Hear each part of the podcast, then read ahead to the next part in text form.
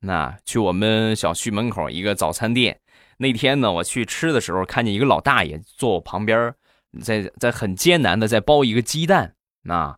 然后呢，前面放了三个还没有包啊，就包这一个鸡蛋了半天。我估计，你就他这个节奏的话，包到中午有可能也包不完。所以呢，我就过去啊，跟老板要了一双一次性的手套，然后呢，帮这个大爷啊很熟练把这个鸡蛋就包完了啊，三个都包好了，放到他这个盘里。大爷当时很感激的就看了我一眼。